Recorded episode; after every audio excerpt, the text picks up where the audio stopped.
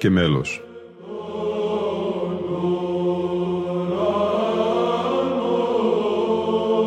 Προσεγγίσεις στη μυσταγωγία της ψαλτικής τέχνης.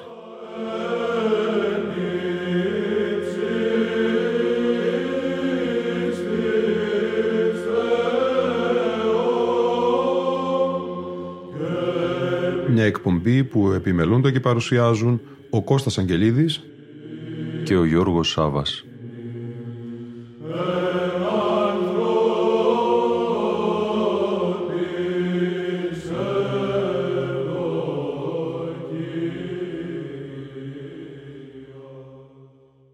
Αγαπητοί φίλοι ακροατές και φίλες ακροάτριες, πέμπτο μέρος του εξαμερούς αφιερώματος εκπομπής «Λόγος και μέλος» με θεματική «Ο χειροβικός ύμνος στη Βυζαντινή και στην μεταβυζαντινή μελοποιία». Στον πρόλογο του βιβλίου του «Η Παπαδική Μελοπία», ο αείμνηστος πρωτοψάλτης Βασίλειος Νόνης, μουσικοδιδάσκαλος της ψαλτικής τέχνης, σημείωνε Παπαδική ονομαζόταν κατά την Βυζαντινή εποχή ένα ογκώδες βιβλίο κώδικας που περιείχε άπαντα τα έργα και έντεχνα μελωδήματα, παλαιών έξοχων μουσουργών, των μελοποιών εκείνων των οποίων τα μουσουργήματα ψάλλονταν επισταμένος και τα οποία είχε αποδεχθεί το σώμα της Εκκλησίας. Ήσαν δε διαχρονικά, αποτελούσαν την κλασική μουσική των Ελλήνων και παρέμειναν αναλύωτα στο πέρασμα των αιώνων. Κορυφαίοι μελοποιοί καταγράφονται στις παλιές παπαδικές κώδικες, όπως η Κουκουζέλης, Νικηφόρος Ηθικός, Ξένος ο Κορώνη, Κοντοπετρής, Κλαδάς, Μανουήλ Χρυσάφης, Πανάρετος και άλλοι. Ακόμη μια πλειάδα ονομάτων μελουργών, των οποίων τα έργα ψάλλονταν από οργανωμένους χορούς των ιερών ναών της Ανατολής και των ιερών μονών. Τα ονόματα αυτά για μας, τους νεοέλληνες, είναι θαυμαστά και συνεγείρουν τον ψυχικό μας κόσμο όταν τα έργα τους ερμηνεύονται σωστά από γνώστες του είδους. Η Παπαδική ως βιβλίο προήλθε από σύμπτυξη και μίξη παλαιότερου βιβλίου που λεγόταν Ακολουθίε. Περιελάμβανε και εκείνο εκτεταμένα μέλη ψαλόμενα σε διάφορες ακολουθίες, τις πανηχίδε προερχόμενα από δύο διαφορετικά μουσικά βιβλία, το ψαλτικόν και το ασματικόν. Το ψαλτικόν χρησιμοποιούσαν οι πρωτοψάλτες, οι μαΐστορες και οι άρχοντες του αναλογίου, ενώ το ασματικόν οι χωράρχε και τα μέλη του χορού. Με την ένωση των ανωτέρω δύο βιβλίων που αντιπροσώπευαν δύο διαφορετικά είδη της ψαλτικής τέχνης, προήλθε η παπαδική. Περιελάμβανε προκείμενα, στοιχολογίε, αλληλουιάρια, χερουβικά, κοινωνικά, ανοιξαντάρια, μακάριο σανίρ, άμωμο, τρισάγιο ύμνο και δύναμης, πολυχρονισμούς και φήμες αυτοκρατόρων, πατριαρχών, ιεραρχών κλπ. Κατά τους 13ο και 14ο αιώνες, η παπαδική λαμβάνει δική της μορφή με τα ανωτέρω και σταθερά είδη της μελοποίησης, προεξαρχουσών στη δομή αριστουργηματικών συνθέσεων του Ιωάννη Κουκουζέλους. Συντελείται τότε μια αληθινή πρωτοπορία στην ανάπτυξη του μέλους και σαν αυτόνομη και υψηλής πληρότητας τέχνη συμπληρώνεται από έργα σπουδαίων διδασκάλων. Το είδος αυτό της παπαδικής μελοποιίας αναπτύσσεται μεθοδικά και εξελίσσεται σαν ανώτερο ως προς την δομή και τις επεκτατικές μελισματικές προτάσεις, εκτενέστερες, τεχνικότερες πλέον και από το παλαιό στοιχειράριο και το καλοφωνικό ερημολόγιο. Σε μια εποχή όπου η λεπτομέρεια, η ευφυής φαντασία στην μελισματική ανάπτυξη, με κανόνες μορφολογικούς και θεωρητική ανώτερη κατάρτιση, το παπαδικό γένος στέκεται ορόσημο στους νέους μελωδικούς δρόμους που βαδίζουν οι Έλληνες μουσουργοί. Η χειρόγραφη παράδοση έφερε μέχρι τις ημέρες μας μια πληθώρα παπαδικών συνθέσεων υπό την μορφή που διεθώθη μέχρι τους 17ο-18ο αιώνες αποτυπωμένες σε πολλούς κώδικες που βρίσκονται διάσπαρτοι σε ιστορικές βιβλιοθήκες ιδίως των ιερών μονών. Τα μέλη αυτά εξελίσσονται σε υψηλής και θαυμαστής τέχνης μέλη, παρουσιάζουν ανώτερη πληρότητα και αισθητική ως προς την μορφολογική τους ανάπτυξη, εγγίζοντα τα όρια της φαντασίας και του ονείρου. Για το λόγο αυτό θεωρήθηκε σκόπιμο, γράφει Βασίλης Νόνης, να επαναπροσδιοριστούν ποικιλοτρόπως, να επανέλθουν στο φυσικό τους περιβάλλον ανώθευτα για να ερμηνευθούν σωστά από τους καινούριους αριστείς του είδους. Η φύση των συνθέσεων αυτών λόγω των μελωδικών πλοκών, των μακρών σχηματισμών και του αργού επιτιδευμένου είδους παρουσιάζει πολλές δυσκολίες ως προς την εκμάθηση αλλά κυρίως τη σωστή ερμηνεία. Σπουδαίο γεγονός στην εκμάθησή τους είναι η πορεία μέσω των όρων μετροφωνία, παραλλαγή, μέλος. Ακριβώς διότι οι χαρακτήρες στο παπαδικό γένος χάνουν μερικώς την αξία τους και χρησιμεύουν ως οδηγοί. Η παπαδική μελοποιία τέλος ερμηνευομένη σωστά από σπουδαγμένους ερμηνευτές εγγίζει τη θέωση διότι ενώνει προσευχητικά το κτιστό με το άκτιστο, τα επίγεια με τα επουράνια. Σε νεότερες συνθέσεις, μελοποιήσεις του χερουβικού ύμνου στον 20ο αιώνα είναι αφιερωμένες οι δύο τελευταίες εκπομπές του εξαμερούς αυτού αφιερώματος της εκπομπής «Λόγος και μέλος» σχετικά με το χερουβικό ύμνο στη Βυζαντινή και μεταβυζαντινή μελοποιία. Πρώτη από αυτές για σήμερα, σε ήχο πρώτο, αυτή του Κωνσταντινουπολίτη πρωτοψάλτου Μαργαριτόπουλου Αλέξανδρου.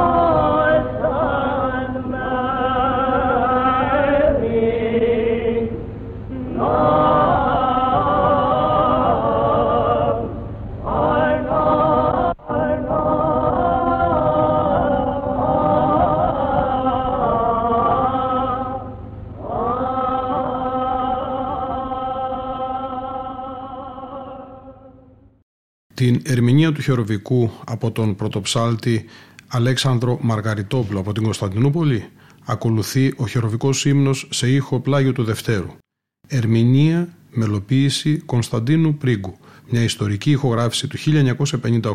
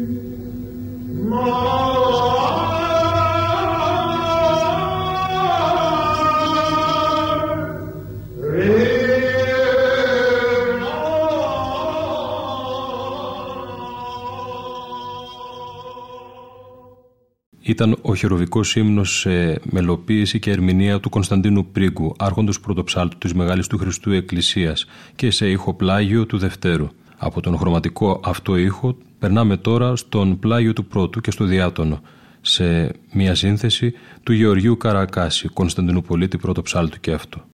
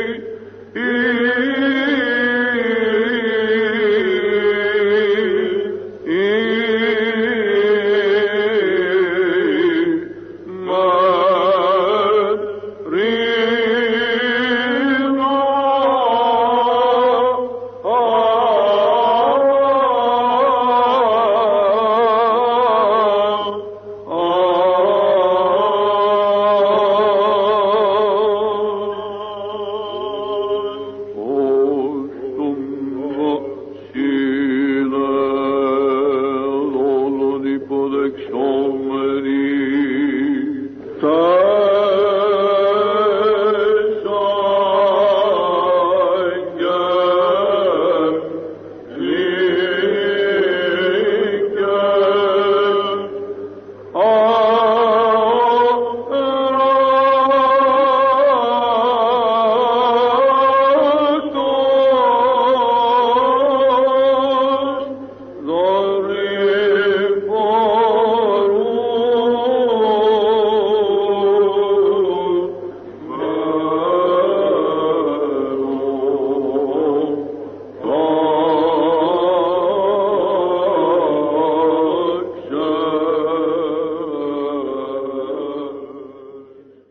Από τον πρωτοψάλτη Γεώργιο Καρακάση θα περάσουμε στον Αθανάσιο Καραμάνη, άρχοντα πρωτοψάλτη της Αγιωτάτης Αρχιεπισκοπής Κωνσταντινούπολος.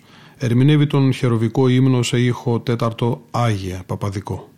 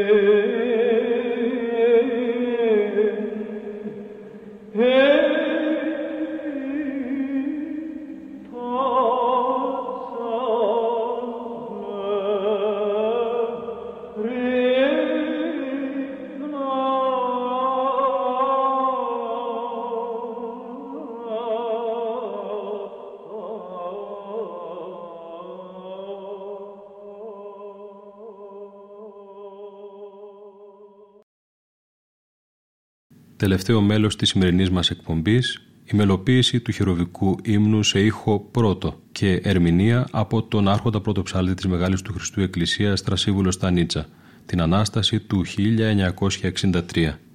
Το αφιέρωμά μας θα ολοκληρωθεί αύριο με την έκτη κατά σειράν εκπομπή. Ήταν η εκπομπή Λόγος και Μέλος που επιμελούνται και παρουσιάζουν ο Κώστας Αγγελίδης και ο Γιώργος Σάβα. Στον ήχο ήταν σήμερα μαζί μας η Λίνα Φονταρά.